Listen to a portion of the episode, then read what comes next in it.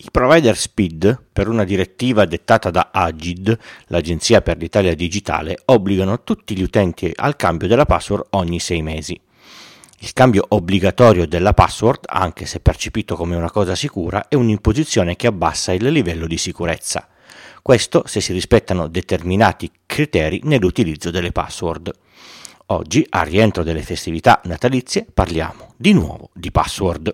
Ma prima, grazie a tutti coloro che nelle festività, tra un pranzo e l'altro, hanno aperto il sito e hanno usato PayPal o Satispay per fare una donazione al podcast, alcune davvero generose. Vi ringrazio di cuore proprio tantissimo.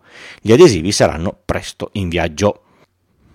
Io sono Francesco Tucci, mi occupo di tecnologia da prima del Millennium Bug, dell'euro e del grande blackout del 2003. Sono sopravvissuto e sono qui per raccontarvela in puntate brevi e facili, alla portata di tutti, con questo podcast Pillole di Bit da novembre del 2015. Lo so, sono una piaga. Io ho le password, forse entrambe. Tutte queste password per accedere ai servizi che abbiamo in giro per internet sono scomode e complicate da gestire e da ricordare. Per questo motivo l'utente medio mette la stessa password facile dappertutto, così non ha più il, il problema. Magari la password col nome del figlio o la data di nascita. Se sei l'utente medio, per cortesia ravvediti. Alla fine di questa puntata prenditi del tempo e sistema le tue cose. Fallo per te, mica per farmi contento. Il problema delle password è che possono essere rubate. Quando vengono rubate possono essere usate da malintenzionati. Eh, cosa vuoi che capiti se mi rubano la password? Se quella del conto in banca te lo svuotano o, come ho sentito ultimamente, ti mettono un read fisso mensile e che poi devi toglierti se la banca collabora. Se quella della casella di posta elettronica, possono quasi rovinarti la vita, chiudendotela o usandola come ponte per accedere a tutti i tuoi altri servizi e resettare tutte le altre password, perché, come sapete, se non vi ricordate la password, ti chiedono qual è la tua mail e ti mandano lì il link. I canali social, gli account delle utenze di, di, di casa tipo il gas, la corrente, il shopping online e così via. Se quella della mail aziendale con una mail ben scritta possono farti perdere il lavoro. Perdete la password di Amazon e avete comprato molti ebook, avete perso tutti gli ebook. Perdete la password di Steam, avete perso tutti i videogiochi o molti soldi perché qualcuno ne compra parecchi con la vostra carta. Insomma, avete capito. E come si può perdere questa password? Se avete scelto una password facile, c'è qualcuno che ci che ci può provare banalmente. Esistono i database delle password più usate al, al mondo, tipo password 1, 2, 3, 4, 5, 6 e così via. Oppure se vogliono fare attacchi mirati ti studiano un po' e scoprono le password facili come quelle dei nomi dei figli o, o le classiche date di, di, di nascita. Il modo più semplice però è quando qualcuno attacca un sito, ruba un intero DB di password e queste password sono state riutilizzate dalle stesse persone con gli stessi utenti su altri siti. Facciamo un esempio. Mi iscrivo a 10 siti, mi registro sempre con l'utente Pippo78 e metto sempre la password Paperino999. Perché così è comodo, su ogni sito dove entro so che la password è sempre la stessa. Un giorno qualcuno attacca uno dei 10 siti, ruba il DB delle password che anche se sono crittografate magari non hanno il salt che ne modifica l'hash e quindi le varia da un sito all'altro e riesce a decodificarle. Sì, esistono DB con gli hash relativi a miliardi di password e ci sono siti o servizi che non sempre usano sistemi saggi per memorizzarle queste password. Ci sono ancora alcuni siti che ti registri e ti mandano la password in chiaro via mail. Dovrebbero morire tutti. Se ho rubato e ho scoperto la password r- relativa a un sito e qualcuno ha usato lo stesso utente e password su altri siti, ho gli accessi chiari, liberi e puliti a tutti gli altri siti. La frittata è fatta. La prima ancora di salvezza è sicuramente avere una password diversa per ogni sito o servizio. Avere tante password diverse inizia a diventare difficile perché bisogna ricordarsele tutte. È necessario scriversele da qualche parte. Scriverle su un blocco di carta è male, se si perde chi lo trova accederà a tutto. Smaltire poi in modo sicuro un blocco di carta non è banale, lo si deve bruciare per perdere tutte le sue tracce e non tutti hanno un, un camino o facilità di accendere un fuoco. Scriverle su un file Excel o su un file di testo sul desktop chiamato password è altrettanto male. Magari sincronizzarlo con Dropbox o con Google Drive o uno dei mille servizi di file eh, nel cloud forse è ancora peggio. Salvare le proprie password in chiaro è una cosa che non si deve fare mai, mai, mai. Se quando un blocco di carta viene perso ci si accorge della cosa, se un file viene copiato non ci, non ci si accorge ed è un dramma. Pensate se vi rubano il PC con quel file sul desktop, ma anche in una cartella nascosta ci vanno 10 secondi a, a, cercare password come nome file o come contenuto all'interno di un file in tutto il disco di un computer. Vi ricordo che se avete la password sull'accesso al PC e ve lo rubano, se il disco non è crittografato si accede a tutto il contenuto del disco con circa 10 minuti di lavoro. Usate un password manager. Tutti dovrebbero usare un password manager voi, i vostri fra- eh, fratelli e sorelle, i vostri genitori, i vostri fidanzati e fidanzate, il, il, il vostro capo, i vostri colleghi e colleghe, tutti. Ho parlato diffusamente del password manager nella puntata 154. Ho parlato delle password nelle puntate 46 e 81, ma il tempo passa e sono felice di parlarne ancora. Con una sola password lunga e facile da ricordare, quella master del password manager, memorizzate tutte le password di tutte le decine di servizi ai quali siete registrati. Una per ogni servizio, tutte diverse, tutte lunghe a sufficienza, tutte complesse che non vi dovete ricordare. Lo fa il password manager per voi. Quando dovete fare accesso a un servizio, aprite lui e gli fate mettere le credenziali nelle relative caselle. Solitamente i password manager hanno app e plugin per ogni sistema, browser o smartphone. Se il servizio non permette l'uso del password manager perché nel campo password non si può fare incolla, per inspiegabili insulsi motivi di sicurezza, se possibile abbandonate quel servizio e scrivete loro perché lo abbandonate, per esempio Aruba. Quelli di Aruba dovrebbero morire male e i loro parenti non dovrebbero poter mandare il necrologio ai giornali facendo copia e incolla nel form del modulo per l'invio, ma non è solo Aruba. Oltre a usare password sicure che devono essere lunghe e uniche per ogni servizio, se il servizio lo propone attivate ovunque il sistema di autenticazione a due fattori, ne ho parlato nella puntata 59. Il sistema di autenticazione a due fattori aumenta considerevolmente la sicurezza per l'accesso a un servizio. Dopo aver validato la coppia utente password, vi chiede un codice numerico che viene solitamente fornito da un'app specifica. Questo codice cambia nel tempo, tipicamente ogni 90 secondi, e potete vederlo solo voi che avete attivato l'app con quel servizio. Se qualcuno vi ruba la password, deve avere anche l'app in questione con la chiave che genera i, i codici del secondo fattore. Questa chiave è solitamente in forma di QR code che si fotografa dall'app al lato della configurazione.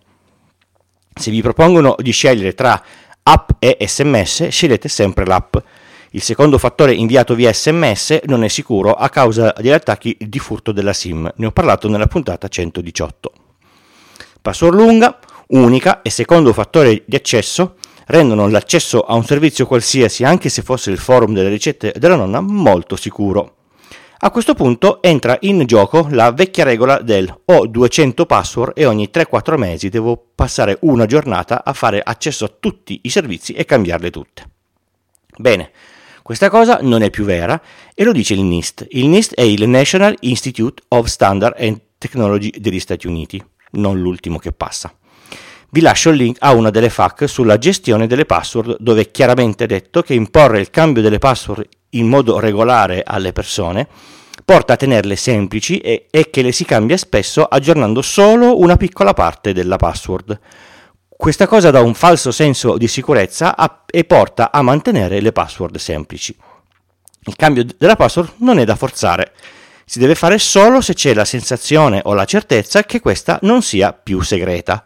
Questo succede se hanno violato il sistema, se qualcuno mi ha visto mentre la stavo scrivendo, se l'ho detta a qualcuno, se ho fatto il copia e incolla sbagliato o altri eventi simili.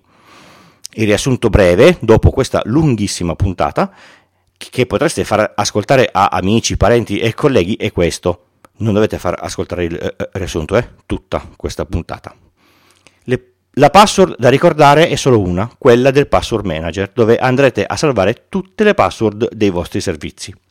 Deve essere molto lunga, facile da memorizzare, magari 3 o 4 parole non collegate tra di loro e se proprio volete qualche simbolo in mezzo, simboli facilmente digitabili su tastiere anche straniere per quando sarete su computer all'estero. Per esempio la lettera A accentata sulle t- tastiere in- inglesi non c'è ci sono il meno, l'uguale, il punto e altri, sono solo in posti diversi. Dovete scegliere un password manager dentro cui mettere tutte le vostre password, niente più foglietti, agente, f- file di blocco note o file Excel. Io uso Bitwarden e mi, e mi trovo bene. La versione a pagamento costa 10 euro all'anno, non è una follia, e ha funzionalità interessanti come l'accesso master con autenticazione a due fattori, persino con la YubiKey, e il controllo se le password in uso sono state vi- violate. Se siete nerd e capaci potete persino installarvelo a casa vostra o sulla vostra macchina in un data center. Offline c'è KeyPass, online ce ne sono a bizzeffe, potete iniziare a guardare LastPass e OnePassword. Se ne volete an- ancora da valutare cercate con, con Google. Evitate di salvare le password nel browser fate generare le password del password manager, una per ogni sito o servizio, non serve che sappiate le password di ogni servizio e questa cosa è molto importante. Nel generatore mettete la lunghezza a almeno 25 caratteri. Attivate l'autenticazione a due fattori per tutto quello che si può. Io uso l'app eh, eh, Auti, ma c'è anche Google, Google Authenticator che funziona bene. Non condividete le password con nessuno di nessun servizio, neanche al lavoro, dove purtroppo è pratica molto diffusa. Iscrivetevi al sito Have I Been, eh, been Pwned, così che vi arrivino le notizie dei database di password che sono stati portati via, dove hanno presumibilmente preso anche quelle di vostre e, e, potete, e possiate prendere le vostre precauzioni perché voi siete iscritti a una marea di siti e non potete sapere dappertutto dove sono avvenuti questi furti e questi data breach. Loro vi avvisano. Ricordate che la validità di una password e la sua robustezza è sulla lunghezza più che la complessità. Una password di minuscole, maiuscole, simboli e numeri di 8 caratteri si, si buca con la forza bruta molto più facilmente di una password composta da 4 parole non collegate t- tra di loro e non collegate alla persona che l'ha scelta, che però è lunga 30-40 caratteri. Alcuni giornali dicono il contrario. Bene, dicono cose false. Provate, nel 90% dei casi password così lunghe non saranno accettate, mostrando errori strani o semplicemente saranno tagliate senza eh, dirvi nulla. Mettete la password più lunga che il sistema possa accettare.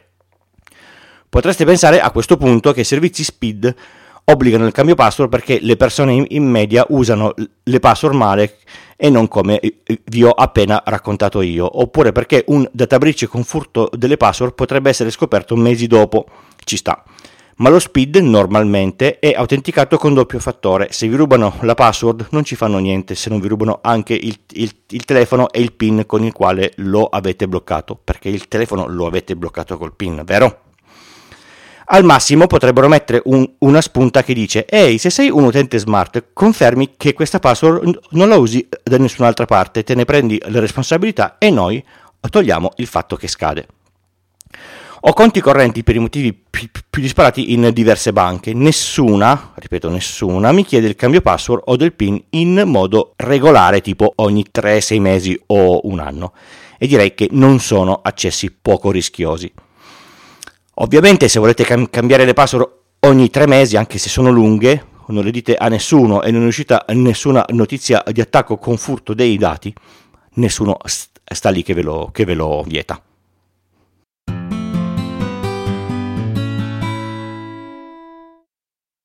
Pillole di Bit è un podcast indipendente interamente scritto, prodotto e realizzato da Francesco Tucci con l'indispensabile supporto dell'hosting Third Eye e il software di montaggio audio producer di Alex Raccuglia. Lo potete ascoltare da tutte le piattaforme di podcast il lunedì o direttamente sul sito Pillole di Bit col punto prima dell'it. Sul sito trovate anche tutti i canali social per la discussione online e i modi per supportarmi. Il podcast non ha pubblicità. Per chi dona più di 5 euro e mi comunica l'indirizzo, gli spedisco gli adesivi. Un modo altrettanto bello di contribuire è parlare di questo podcast con amici, colleghi e parenti. Ascoltare podcast è facile per chiunque. Pillole di Bit è anche un piccolo network. Su extra.pillole col punto prima dell'it ci sono tutti gli altri podcast. Se vi serve una consulenza tecnica informatica fatturata su iltucci.com slash consulenza trovate tutte le informazioni.